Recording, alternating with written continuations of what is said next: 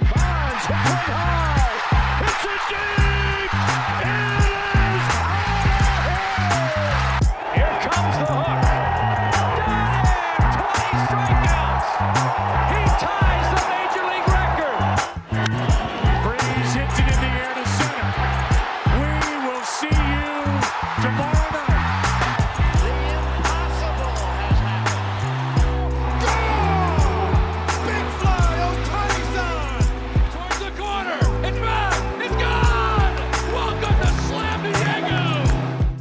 Friday, April 15th afternoon episode, Just Baseball Show. Jack McMullen with both Peter Appel and Aram Leighton. We got the gang back together to discuss the week that just was and kind of like our main takeaways from the beginning of the MLB season. We're officially what? Six games in, seven games in, and uh, things are starting to take form. Steven Kwan is still running roughshod over Major League Baseball, and Casey Mize can't get a single swing and miss. So we're starting to even out here, I, I'd say so, right? I think are we starting to even out when Steven Kwan's hitting 730? Maybe I think he's so. the only one that won't even out. That's probably where he'll sit.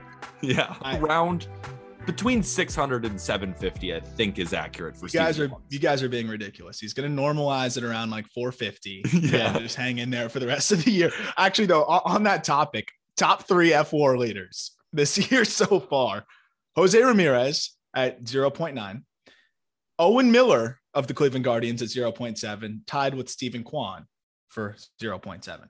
Yeah, The Cleveland Guardians have scored 44 runs in their past four games, You but guys I are, still, yeah, you guys are already taking all my fucking takeaways. Don't do that. We're doing top takeaways from this week. Don't do that at all. We Um, didn't know. an offense that we thought was anemic um, is one of the better offenses in baseball. We'll get going with that shortly. But first, um, how was the week of just sitting here and being in baseball hog heaven, Peter Appel? oh, just the best. Oh, just the best because in the off season you get done recording, we get done with all of our work, and there's no baseball to turn on. There's no way to relax into the night. But now we have full fledged baseball starting at 1 p.m., going all the way till 1 in the morning.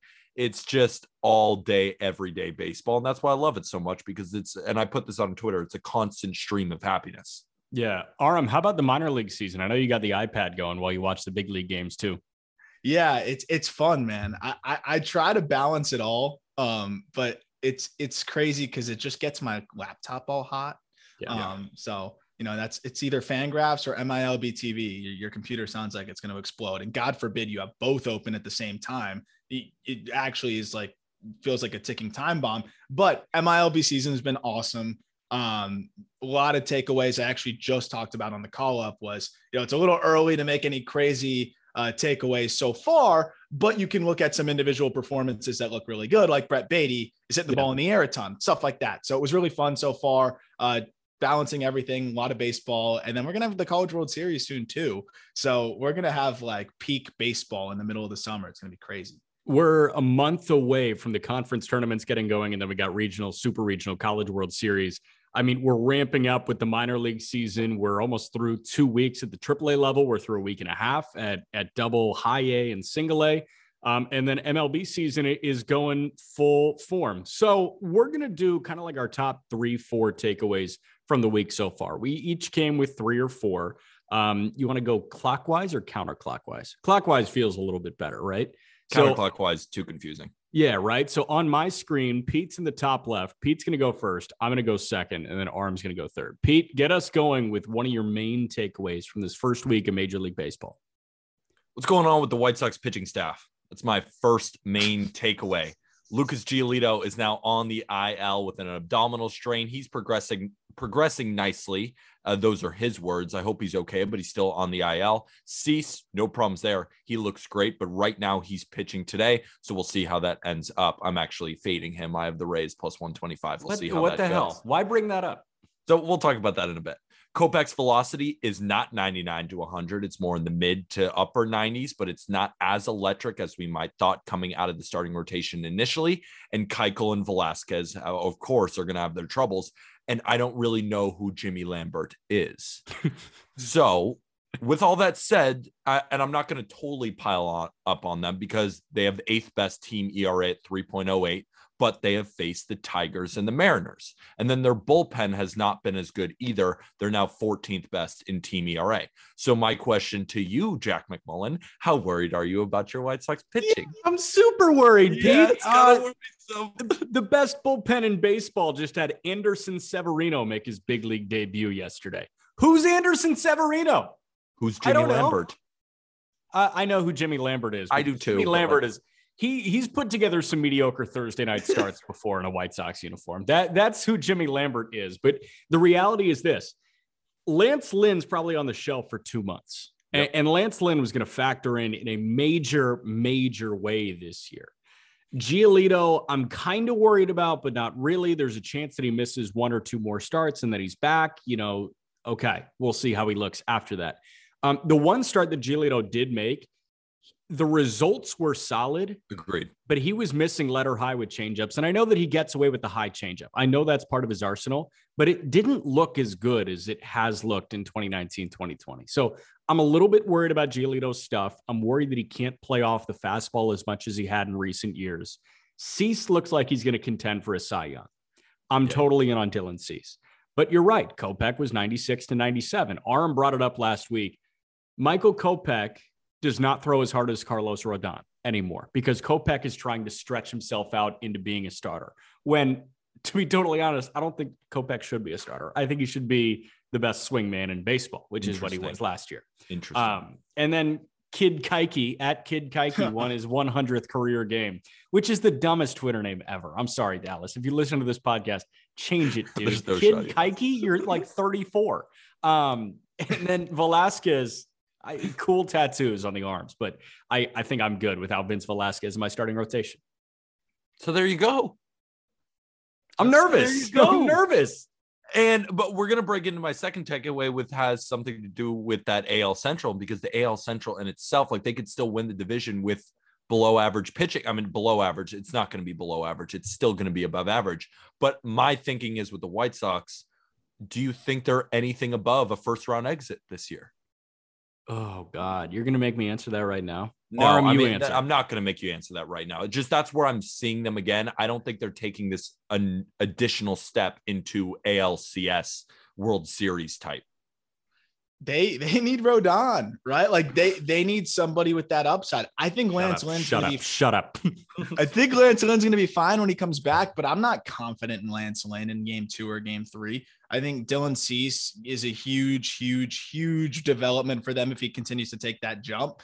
But yeah, in, in a seven game set or even a five game set, I'm a little bit nervous. And the problem with the White Sox is even if they're competing with some of these other teams, I look at the Blue Jays, I look at the Yankees, I look at some of these other teams, the Rays, they can all go out and get whoever the hell they want.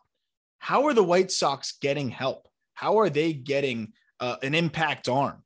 without trading from the big league squad. That, that's the worst system, if not bottom three system in baseball.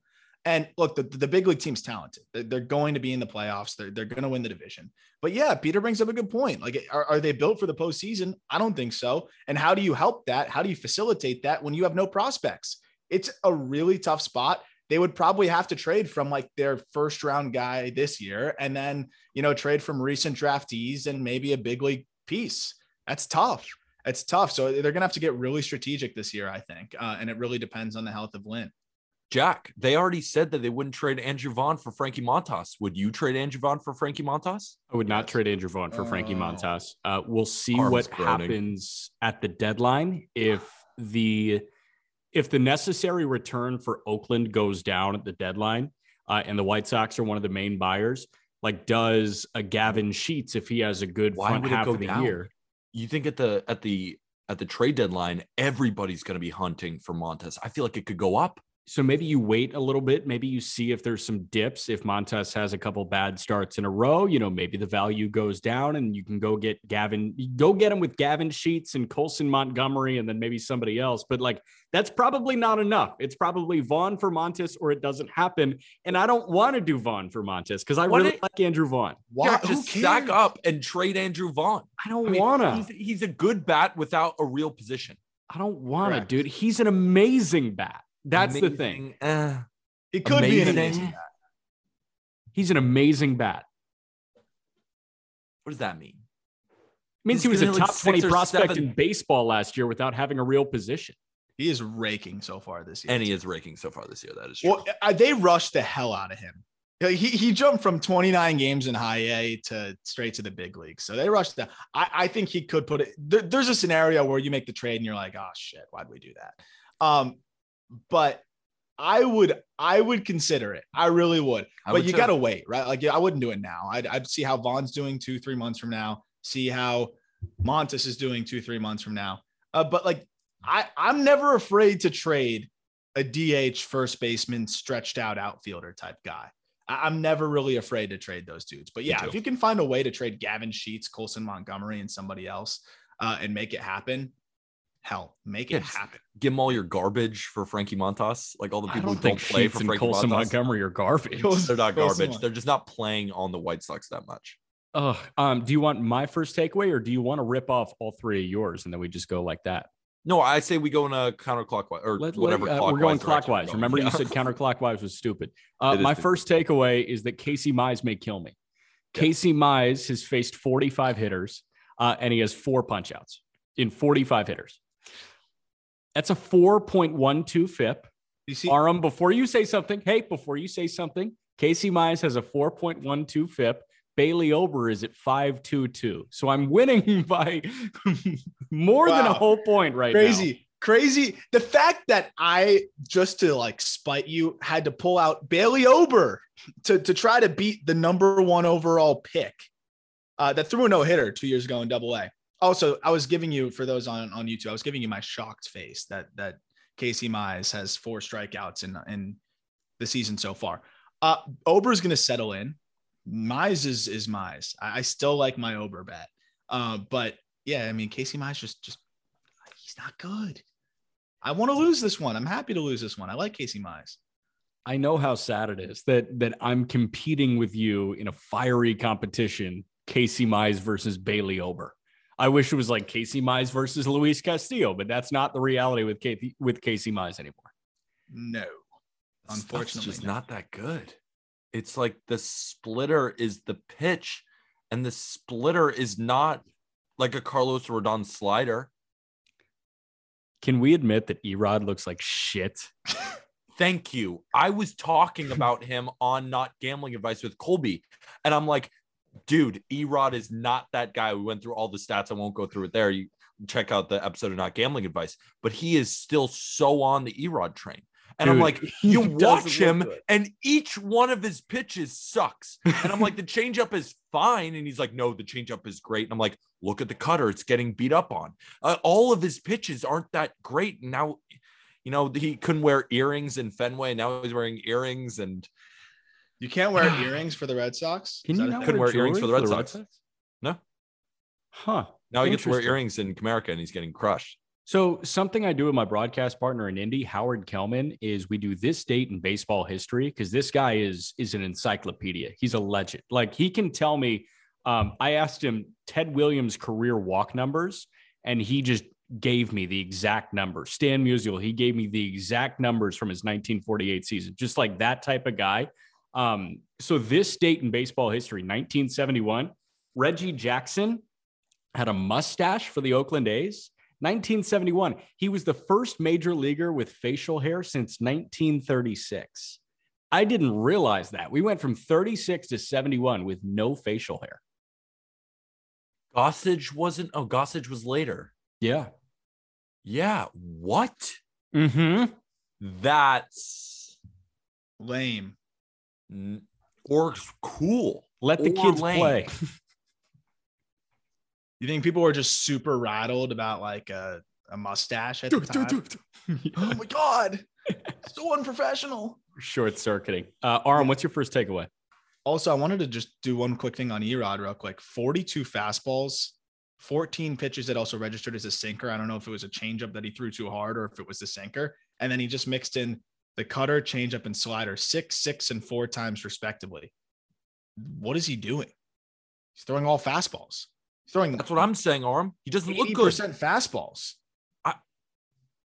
What am I missing here? Am I missing something? Yeah, I don't know what's happening over there. I'd, I'd love to talk to Erod. Why are you only throwing fastballs? Talk But to anyways, Colby. He's his number one fan. Yeah, Colby is his number one fan. Wait, wait for the XFIP to kick in. yeah. Um, okay, I have a few different ways I can start, but I want to start positive. Uh, my childhood hero is encroaching on 3,000 hits, and uh, you know, I like I I don't want to be the guy that makes a historic moment about me, but like I'm gonna make this one about me. yeah, but I'm Go gonna ahead. do it though. but I'm gonna do it. Um, when, when he does it, I won't make it about me. When I write the article, I won't mention myself once, but I will say like Miguel Cabrera made is, is the player that made me fall in love with baseball. Like it might have been somebody else. I'm not saying that I would have been playing like lacrosse if it weren't for Miguel Cabrera, but like I grew up, Marlins or whatever. Uh, I I start watching right after the World whatever. Series. And I mean, like, I wanted to copy Miguel Cabrera. At, at I couldn't wait to go to the Little League field and copy Miguel Cabrera. My dad used to make fun of me in the batting cages, be like, "Oh, you've been watching more Miggy lately." If Miggy made a little tweak to his stance, I made a tweak to my stance. And I mean, he was incredible. Uh, to see him still going, obviously he slowed down, uh, but to see him still going and encroach on another milestone is just one makes me feel old, but two, it's just super cool. It's the first time where we're finally at the age where we can say we saw a guy's entire career Yeah. uh, and, and and historic career, and that is really awesome. Uh, Jeff Conine always talks about how much Miguel is like matured and how he's such a great leader. Uh, and you know he did go through some some moments throughout his career where uh, he was a little immature, but how he turned the corner and just is this awesome guy and infectious love for the game. And I'm excited to talk to Jeff about it. But Miggy's hitting 318 so far this season. I assume he's not going to keep that up, but seven hits through his first 22 ABs. He's now six away from 3,000. Um, that's going to be really freaking special. And I'm glad he's still getting the opportunity to do it on a, on a Tigers team that's trying to get younger. He's still helping out right now. And that makes me very happy. Well, I also like that he tagged up and scored from third on that fly ball to left. You see him scooting? That was yesterday. He's, he's still an athlete. Are you sure? yeah, Miggy's going to be. It's going to be super, super special because what he- the the home run accolade was that 500 for Miggy last year. Uh, That was, I mean, even that hit home, right? Like you see Uh-huh. Dan Dickerson calling that, and it's like, whoa, that's so cool. And I know that that really registered with you. 3,000 is an, an entirely different threshold for him. It, it really is. And what's amazing to me is you, you saw Albert Pujols, who I, I'm going to be rooting so hard to see him get to 700. It was cool to see him hit that first home run. It's going to be hard to get 20 more. Uh, but Miggy still hitting 310 even after the decline. You know, Pujols his, his decline put him under the 300 mark. Yeah. Miggy's going to finish his career comfortably over a 300 career batting average. Not only is this guy a Hall of Famer, not only should he be unanimous, uh, I, I just can't wait to to see what the final stat line is across the board. He's gonna have 3,000 hits, he's gonna have 500 home runs, he's gonna be over a 300 career hitter. Uh, it- it's just a ridiculous pair of MVPs, a triple crown. Yeah. He's up there top of the, some of the most decorated players of all time. Dude, I mean, don't forget the triple crown. That's what the, That's what the only triple crown since 76. Earlier, 67, Mike Yastrzemski. Yeah. Yaz was the last guy to do it. That was 67. I believe so. How about that, man? All right, Peter, years. what's your next takeaway? one of the greatest right-handed hitters of all time. But my second takeaway, and we'll stay in the AL Central, we'll stay on theme. Are the Twins good? That's my takeaway. Are the Twins a real contender this year? Peter's takeaway is a question. It's a question because I'm really not sure, and I really wanted to bring it to you guys because you guys are a little bit higher on the Twins than I am, and I am always just kind of a they got to prove it to me, and so far they just aren't. They're two and four. Again, they played the Mariners, but they did play the Dodgers, and they got absolutely beaten down by the Dodgers. They aren't hitting. They're second to last in team batting average. They're 24th in team OPS. The only guy on their team who has an OPS, you know, above 900 is Byron Buxton, but Byron Buxton has struck out 10 times. And the reason his OPS is so high is because he has, of his five hits, three of them are home runs. Gio Urshela is not really hitting. Gary Sanchez is not hitting. Max Kepler not hitting. Miguel Sano. A lot of guys on their team. Correa also off to a slow start. Their catchers, everyone. And then the pitching, middle of the pack, bullpen, middle to below average. I don't know if the Twins will even finish second in this division. and I'm curious to what you guys think. Didn't we just anoint Byron Buxton the, the goat when healthy? Yeah, so I'd like to clarify that take because what I'm saying is I think he is still one of the most talented players I have ever seen in my life. I'm not taking that away. But the difference between talented and best is a lot different. Trout is a better baseball player. When I'm talking talent, I still am on that boat and I still I mean he still has a 975 OPS, you know. But and he has 3 home runs. But what I'm saying is that the Twins as a whole I don't know how well they'll do this year. If Byron Buxton was an NFL quarterback, is he Josh Allen? He's more like Herbert Okay. because Herbert can run with Allen. Eh, who's a better athlete or who's a better, more Who's a more talented talented football player? Probably Josh, Josh, Allen. Allen's the biggest freak Is- show I've ever seen. Is Josh Allen football. more talented than Herbert? Then I get that's the Yeah. answer then. Yeah, Sure. Josh Allen flies. Oh yeah. Uh, yeah, yeah. But here's my thing with the Twins. Buxton's not going to hit 217. Correa is not going to hit 211.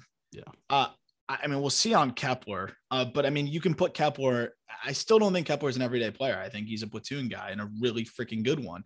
He should be platooning. The good news on the Twins is that they have a lot of reinforcements, and, and Jack just saw some of them uh, in the minor leagues. I, Jose Miranda could come up and, and legitimately. I never like to count on rookies to to boost my team's outlook in that present year. But if anybody could, it's Jose Miranda who hit 344 last year with 30 pumps, and he's doing it again this year. That's somebody that can help them. Larnach has looked bad. You can probably speak to that, Jack, but that's another guy that they can throw into the fire there with some power.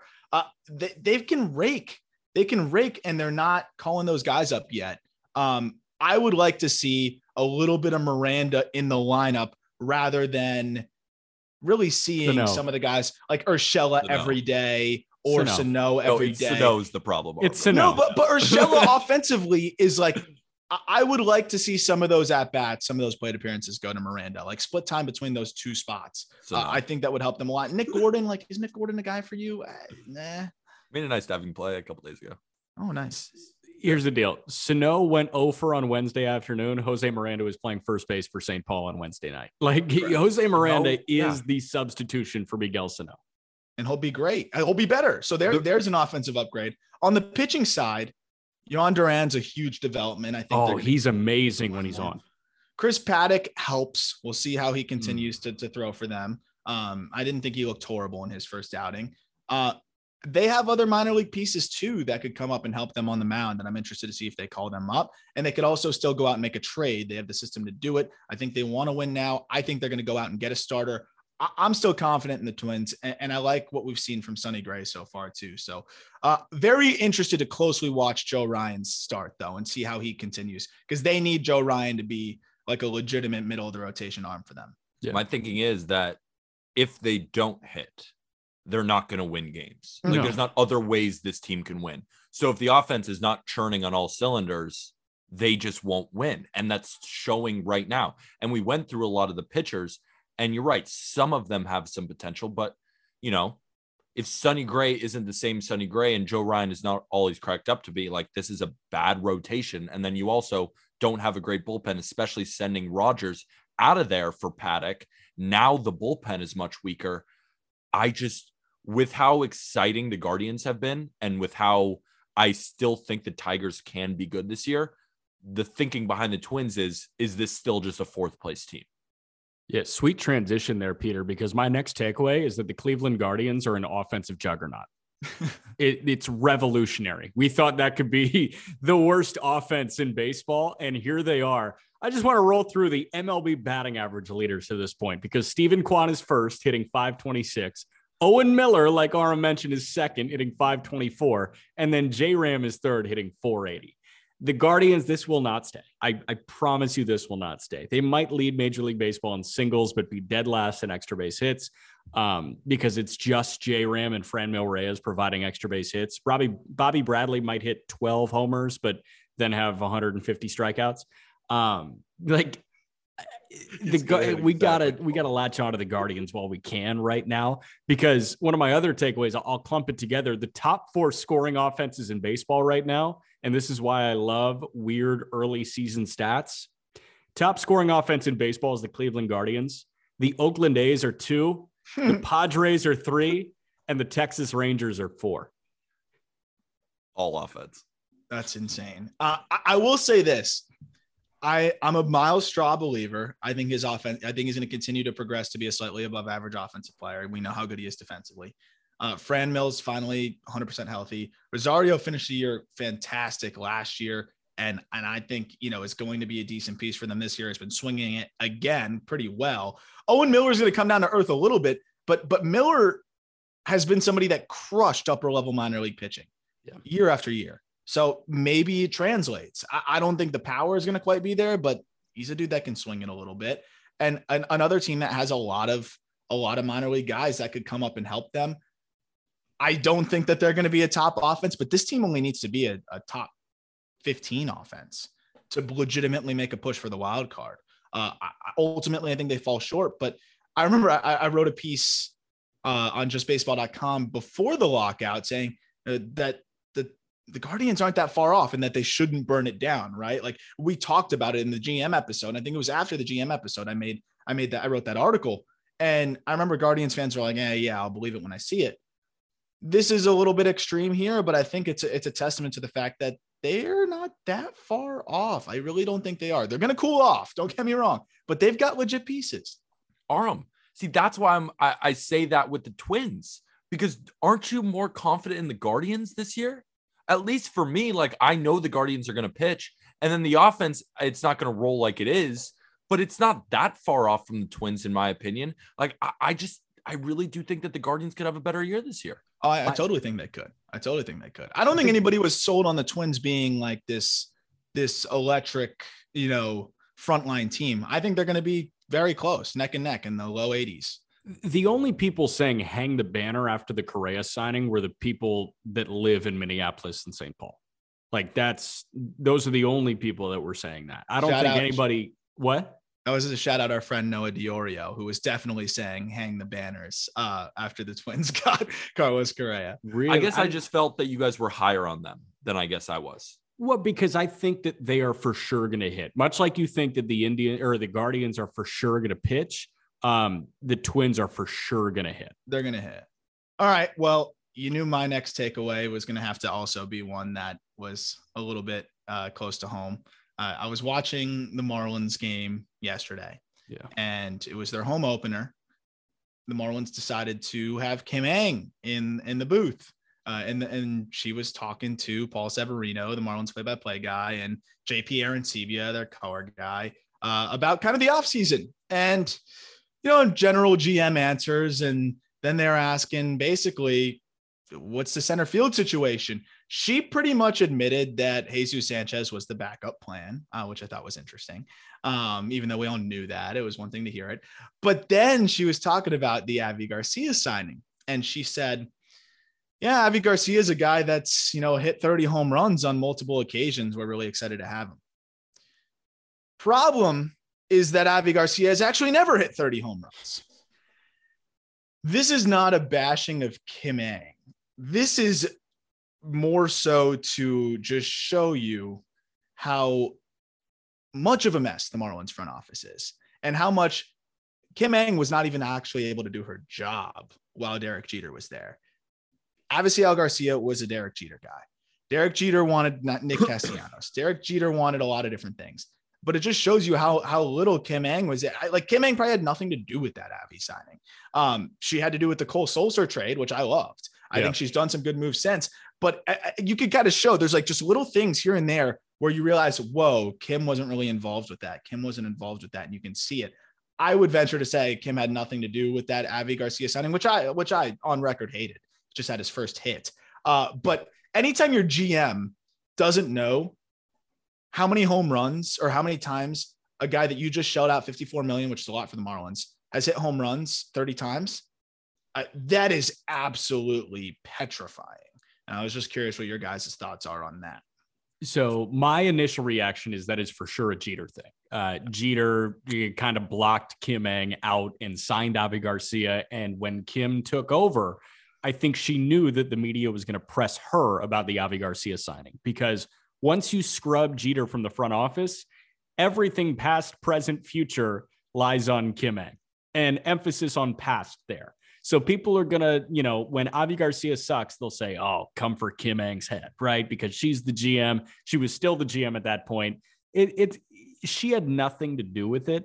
I will say this though, um, media training 101 is you gotta you gotta figure out how to protect your ass, Yeah. and I don't think Kim did that. Um, I think you have to be able to justify the signing in in a way that um, it works for everybody within the organization. And she couldn't really do that. Avi hit 29 homers last year. He had 20 homers in 2019. You can say he's coming off of his best power season of his career. That's easy. That's easy enough. You can even say he's coming off of a 30 homer season last year. Nobody's going to grill you on 29 versus 30. But when you say something like multi 30 homer seasons, you're wrong there. And you got to know with the GM lens through the media perspective, everything you say that can be fact checked will be fact checked. Yep. Also, are you saying she hasn't looked up Avisail Garcia's stats? She's the GM of the Marlins and he's their the biggest signing of the offseason. I'm not saying it's her fault because probably uh, I'm on your side. I, I think this is, was a Jeter signing after he didn't get Castellanos and and just gave a bunch of money to the best outfielder that he saw in his opinion. It goes to show Michael Conforto still remains unsigned, by the way. That's like still insane. Correct. But come on. Come on. You didn't look up the fan graphs? You think You she just up the baseball misspoke? reference like once? Could have been misspoke. I, Like, I come just, on. I, I don't like of the team. I, I It's don't not even see how you comfortable. speak like that. Be We honest though, you it. guys have been on a hot mic before. We're on a hot mic right now. When you're on a hot mic, you are uncomfortable for the first however many times you're doing it. When you put a headset on in a big league broadcast booth, that can be terrifying for somebody that is not a big Sure. league broadcaster. I'm not saying it was terrifying for Kim Ng, but I'm saying that she had to get buttoned up and she has to think on the fly and say everything correctly. You gotta you gotta walk on eggshells in a way that you don't walk on eggshells typically. Well, a- a- and again, that's true. And, and in her defense, this has just been such a shit show for her to, to like. She's over overqualified in a lot of ways. She should have been a GM earlier. And I think that this situation that she was thrown into kind of just set her up for for failure. I don't think she's going to fail yet. Like she has more than enough time to figure things out. But she was thrown into a situation where Gary Denbo and Derek Jeter ran the show. Craig Mish will come back on the show and tell you that himself. Uh, but like everyone kind of knows that that's how it was going. So you're a GM that doesn't have a lot of autonomy, that doesn't get the experience to uh, be able to be the one making calls and interacting with teams. And then all of a sudden, Jeter ups and leaves, and now you're just thrown into the fire. Gary Denbo's a lame duck, the head of player development. He's going to be gone after this year. His contract's up. Now she's just thrown into the fire. Now she's got to like catch up and do everything after she was really not even able to do her job in the beginning. It's unfortunate in a tough spot for her, especially because where they're at in the rebuild and now there's pressure to win now. She's got a lot going on. Uh, I'm rooting for her, uh, but I had to bring that comment up. One, because I hated the signing, anyways. Uh, but two, it just kind of shows how much things were in disarray in the front office and how they're still trying to catch up and kind of chase their own tail from all of the chaos that came into this year. That's fair. Um, all right, we'll get to our final takeaways in a moment, but I know that Loupe had some very decent polls, Aram Leighton. Yes, yes. And so they, first of all, after they had last week, I was like, okay, let's see what they send me because they'll send me an email of all the biggest hits. And I don't know what this card could possibly be worth. A one of one Topps rookie Shohei Ohtani autograph. Oh, That was the one I was freaking out. I was like, I'll send you guys the picture. Excuse me. But I couldn't send you guys the picture in time because it wouldn't deliver. I was like, okay, you guys need to send like an individual email with that one in there. So one of the sellers pulled that for someone who broke just a Topps, a Topps pack.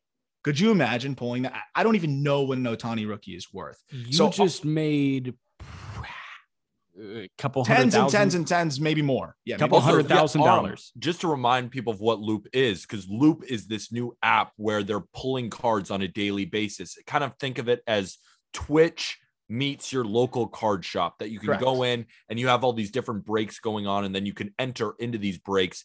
And what we're talking about now is these daily pulls. They're pulling these insane cards like an Ohtani one of one. It's unbelievable that you can enter in for such a low price and then cash out with some of these amazing cards. And that's that's the cool thing is there's so many people that are are breaking and selling you know at all times on there you go on the app right now it's l-o-u-p-e and the, and the link is going to be in the description of the podcast go check it out but like some of these Topps packs as peter mentioned are super cheap and to pull like a one of one Ohtani is just You know i'm not going to promise anyone else can do that uh because like some other people went to like absolute baseball which is like a, a more expensive uh like signature series set and someone pulled uh a Juan Soto autographed baseball like cutout piece in a Oh. car. That's super cool, but that's probably like a more expensive buy-in.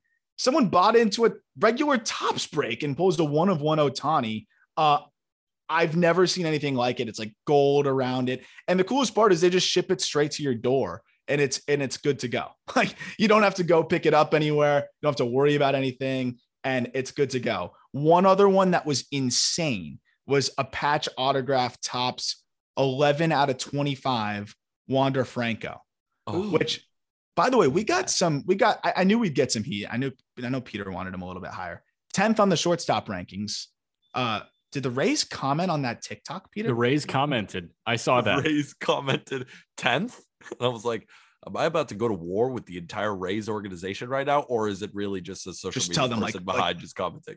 prove it, prove it. But that's so that's the thing. Everyone on Topps right now, or that's opening Topps, is going after uh, that that uh, Wander Franco rookie card. Uh, Right. But on top of that, one thing that Loupe is doing that I know they really wanted us to to let people know, and I'm excited about. I'm going to nominate my local card shop. They're doing a, an America's Best Card Shop competition, which is designed to just celebrate the lifeblood of the hobby. I mean, I know you guys probably uh, can relate. Growing up when we were really young, sport like card shops still existed, and then they kind of started to disappear because brick and mortar card shops were hard to justify. And Yeah. now with the hobby exploding again, we're seeing them reemerge and a lot of different local card shops all over. So Loupe is partnering with Topps and Blowout Cards to crown the best hobby shop in the United States. And we're going to link that in the description as well. You, if you want to nominate uh, your favorite card shop or you are the owner of a card shop and want to nominate one, this is a really cool way to do it. I believe the winner gets, I know they get a lot of stuff, but I believe they get some sort of crazy prize, a ton of, uh, a ton of free products. They become a Loupe partner, uh, one of their main partners, along with a lot of other really big time things and a $50,000 check. Oh, oh, yeah. Also that. Uh, That's- so that's, that's a big part of it. yeah, that's Yeah. the oh by the way. So yeah, whether you want to nominate somebody for this uh for this big competition here that we'll be working with them on, or you want to chase, there's no more one of one Ohtanis in that top spring, but there's some others that'll be pretty insane. Um, I'm gonna wait for Loupe to let us know what that one of one Ohtani goes for. If anybody knows, shoot me a, a tweet what you think it's worth. Um, Yeah. I'm gonna I'm gonna tweet out pictures of these cards so you can check them out um, on my personal Twitter because I think people need to see some of these Loupe hits. But yeah, I'm going to be buying now. Uh, this weekend, I will be because the best part, the last thing I'll say on on Loupe is it can be like 12 o'clock and at night, and you're just sitting there and you're bored, and you can go and there's some late night seller on there. Second you jump in, That's someone's so like, up your alley. Aram, what's going on? And I'm like, hell yeah. And I'm on there in the chat, like, Aram, you buying anything? Like, though, because you'll see it'll say like RM joined. And I go in and I'll buy something. They're like, all right, Aram, let's rip these. And I'm like, all right, I'm not going to sleep tonight. Well, here's the See how it deal. Like tonight. It's it's 12:53 on Friday afternoon. You've got six breaks that are currently live right now, and then I'm Mhm. looking at the schedule. You have one at two o'clock, one at three o'clock, one at four, one at 5:15, one at seven, one at nine, one at 10, one at midnight, one at 12:15, and then tomorrow at 8 a.m. they get going again. Like don't let you relax. constant go go go on the Loupe app. They don't let you relax, and I love it. I broke- us either. We don't let you relax. They don't either. Before we move on to our final, uh, our final takeaways, uh, uh, embarrassing admission. I did one time rip a pack on the Loupe app at a bar virtually. Dude, They will love to hear that, Aram. Yeah. Yeah. arms out partying, breaking card packs. at a Breaking cards on Loupe. That's the real party. All right. Whose takeaways next? Peter's final takeaway. My final takeaway the Yankees pitching looks pretty real, everybody. The Yankees currently right now at 12:55 p.m. on Friday. They have the second best ERA in baseball as a pitching staff at 2.49. But it goes farther than that. The bullpen has been what's phenomenal 1.30 ERA. That's second best in baseball as well, behind none other than the Colorado Rockies, which is just insane. And that just goes to show for early season stats. And this was put out on JB Stats and Info, our new stats Twitter page run by our guy Colby Olson. Besides Gerrit Cole, the starting pitching is at a 195 ERA. And that was highlighted by Luis Severino in the dominance over the Toronto Blue Jays. He his five fastest pitches were at over 98, 99 miles an hour. The changeup looked incredible. The command was there, and he got Vladimir Guerrero Jr. after a three homer game to strike out four times. The Yankees rotation combined with Nestor and Jameson Taillon and Jordan Montgomery. Gerrit Cole will be better. He's had some tough outings in the first inning in particular, but then he settles down. That seems to be the Gerrit Cole special these days. But overall, you look at the bullpen, even in last night's game, Aroldis Chapman comes in. And what did I say? If Aroldis Chapman is under 100, He's blowing the game. What was he at yesterday? 98, walks the first three people. But then a guy like Michael King comes in, gets a strikeout, then the double play. The Yankees bullpen is so deep. The rotation goes six or seven deep. This is a real pitching staff, and I'm I'm liking it because in previous years, this always seemed to be their kryptonite. I, I'm with you. I also love that we're subtracting Gerrit Cole from the ERA to make Exactly. the ERA better. Yeah. Hilarious. Love that. Um, Severino being potentially back is one huge for the Yankees. Two is just great. I mean, he's so special. When we had Nestor Cortes on the podcast, you know, during the lockout, Nestor was like, I mean, this guy could be as good as anybody in baseball. Yeah, when he's he healthy. really we, was. we all know that. We all know that. But really, I, I really had thought that the ship had sailed just because it just seemed like every time he starts to come back, he's hurt again. But fortunately, he came up so young. He's still young. He looks really freaking good. I hope he can stay healthy because, I mean, that is such a great development for baseball in general, but also for the Yankees. It's massive because you know Gerrit Cole is going to be better. Uh, I don't know if he's going to be $300 million Gerrit Cole, but he's going to be better. And if the ERA for the team is great, despite that, the bullpen's amazing. Ron Marinaccio is, is a cult hero. Um, this team can play, and they've got some arms that are close to big league ready in the minors as well. You look at like Hayden Wesneski. Uh, you look at Ken Waldichuk could do some middle relief or spot starts. Uh, they've got plenty of guys that can come in and contribute as well. So you, you look at Chapman, and yes, he sucked yesterday, but he still hasn't allowed a run. Yeah. no, Loaisiga good. hasn't allowed a run. Chad Green looks solid. Luetge looks solid. They are getting contributions from everybody. I mean, the two worst ERAs by a country mile right now are Gerrit Cole and Jordan Montgomery, right? And those are the two best pitchers that you thought you had coming into this year. The bullpen has been lights out, like you said, Pete. But if three, four, and five are not a problem for the New York Yankees, I mean, they might win the division. I mean, and Jack, you just named a bunch of bullpen arms. You named around five or six, like then Wandy Peralta and Clay Holmes. That's the bullpen. Like Yeah. that's an incredible, That's really good deep bullpen. And then you even had guys like Clarke Schmidt come in and give you innings, and he looked pretty good. in He his looks pretty good. And then I- you can even throw a guy like Deivi Garcia in there, another guy like Luis Gil, and then Domingo Germán's going to come back too. And then you already have the five. This is deep. If a guy goes down, they have another guy to slot in and a great bullpen. I'm very, very excited about what I'm seeing from this pitching staff. I'm with you on every single guy except for Deivi Garcia. But he's like their ninth best starting pitcher. I, I might That's put him- incredible. I might put him behind Ken Waldichuk at this point. He's not bad. He's got a good curveball. Ken Wald, yeah, he, I think uh, it's an eight five three ERA for uh, Deivi Garcia through You his also first. have to know Deivi's starts in super triple. young still. Pretty In young. triple. A. 22. He's 22. sucking in Triple a A little bit younger, a little bit younger. And he, Yeah. what, what, we're, we're, we're trying to get on the Yankees for their ninth guy in AAA. Like, that's No, the I'm, the I'm saying league I'm with you. I'm with you. Just just not Deivi. Um, I'm out on Deivi. Clarke Schmidt, I believe in more at this point. I think. Ooh, I just disagree with you, but agree to disagree. Staying on starting pitching, though, my final takeaway has to do with the highest whiff rates among starters. Um, because the list is fun. I did top eight. There we go. Is that is that Deivi Garcia?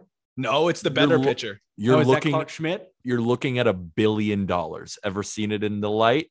Clark That's a Schmidt. billion dollar card. That's like Bitcoin, but like in 2000 and whatever. Schmidt coin. Schmidt coin. Fun.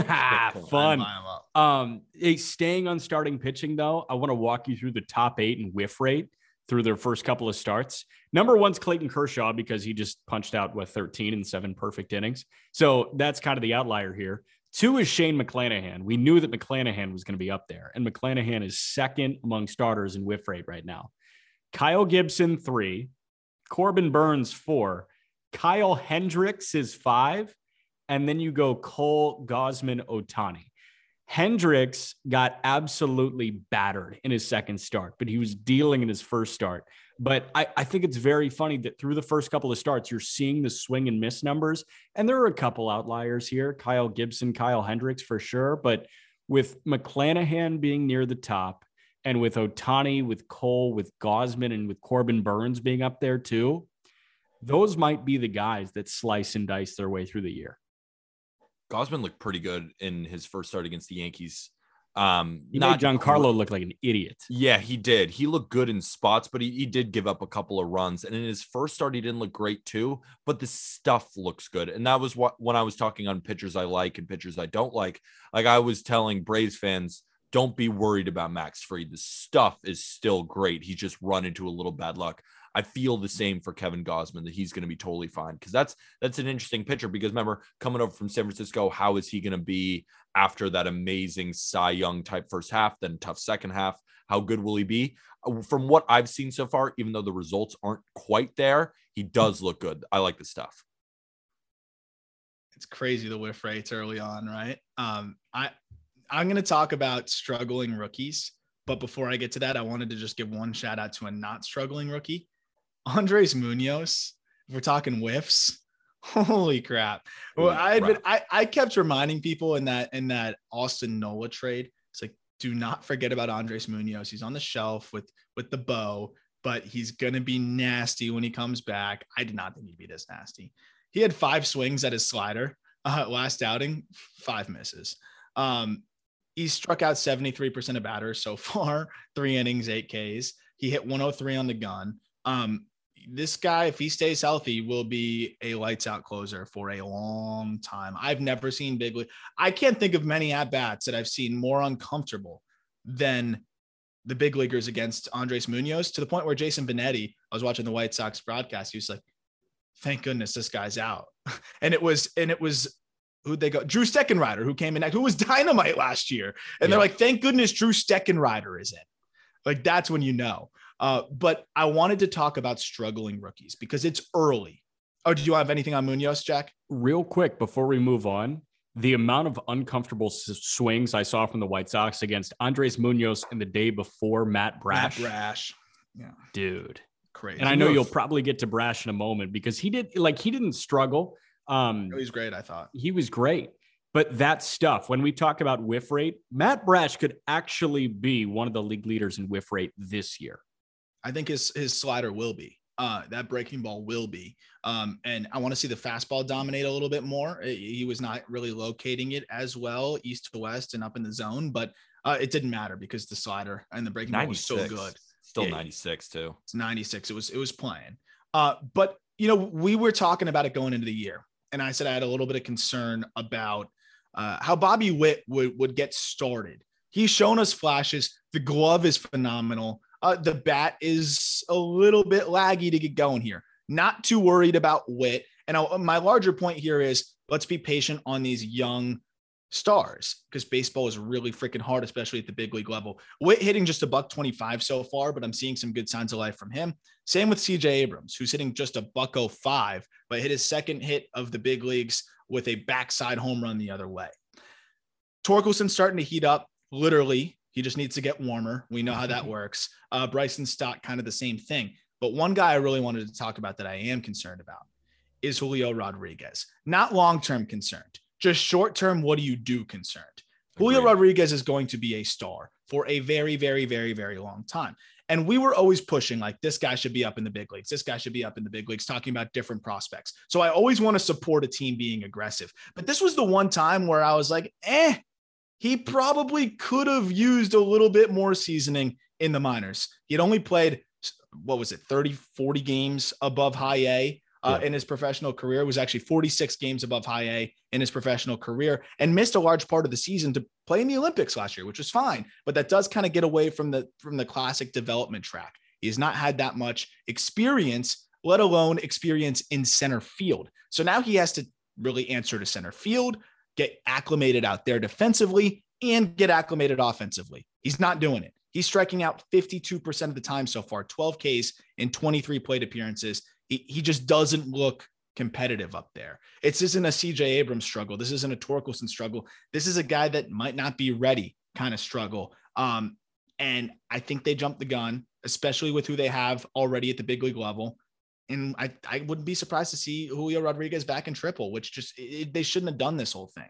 Yeah, Aram, the biggest thing that people are in our DMs about or are talking to me about right now is why I didn't bet on Julio Rodriguez to win the AL Rookie of the Year, even though I've been fully on board saying like, oh, I think Julio Rodriguez should be the best rookie out of this whole class. He's my personal favorite prospect on just baseball. He might be two, three, or four, but he's one of the best prospects in baseball. I just didn't think he was ready yet. You say yourself 46 games above high A, and now he's getting pushed into the major leagues. It's a little early for and me. center and playing center. Center, Yeah. and he's got to deal with a new position too. And it's so early in the season that I just I thought this season he wasn't going to have a rookie of the year type year, but he still could be the best bat out of all of them. Oh, for sure. Right now, like I'm watching too, he's swinging and missing a lot. No. A lot. He's missing easy pitches too. It doesn't look great. no, it- it's just to me, it's just a guy that's not ready yet. He's going to be phenomenal. He's going to be a superstar. He could win MVPs. I, I just don't think it's now. it's just not now. Hey, I, I do want to push back on you clumping CJ Abrams with Torkelson, though. You said he, he's not like Abrams. Abrams, like two for 18 or two for 19. I know he had his first career homer yesterday, but I mean, he has looked vigorously outmatched in a couple of his ABs. Yes, but at the same time, he's not striking out. He's walking. He's playing great defense. I think he'll settle in. Whereas you have someone like Julio Rodriguez who's struggling to adjust to center and is punching out 53% of the time. I, I- think I think Abrams is going to settle in there. The glove has looked great. He's walking and this, he's not striking out that much. I, the whiff rate's about average. I, I really think he's going to settle in and be just fine. But yeah, it's been it's been a rough start for him too. Okay. Interesting. Uh, we got one more guy, Mackenzie Gore, debuts later tonight.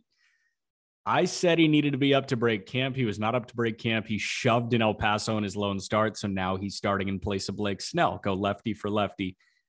I am more excited to watch Mackenzie Gore than I have been to watch a pitcher in a very, very, very, very, very long time.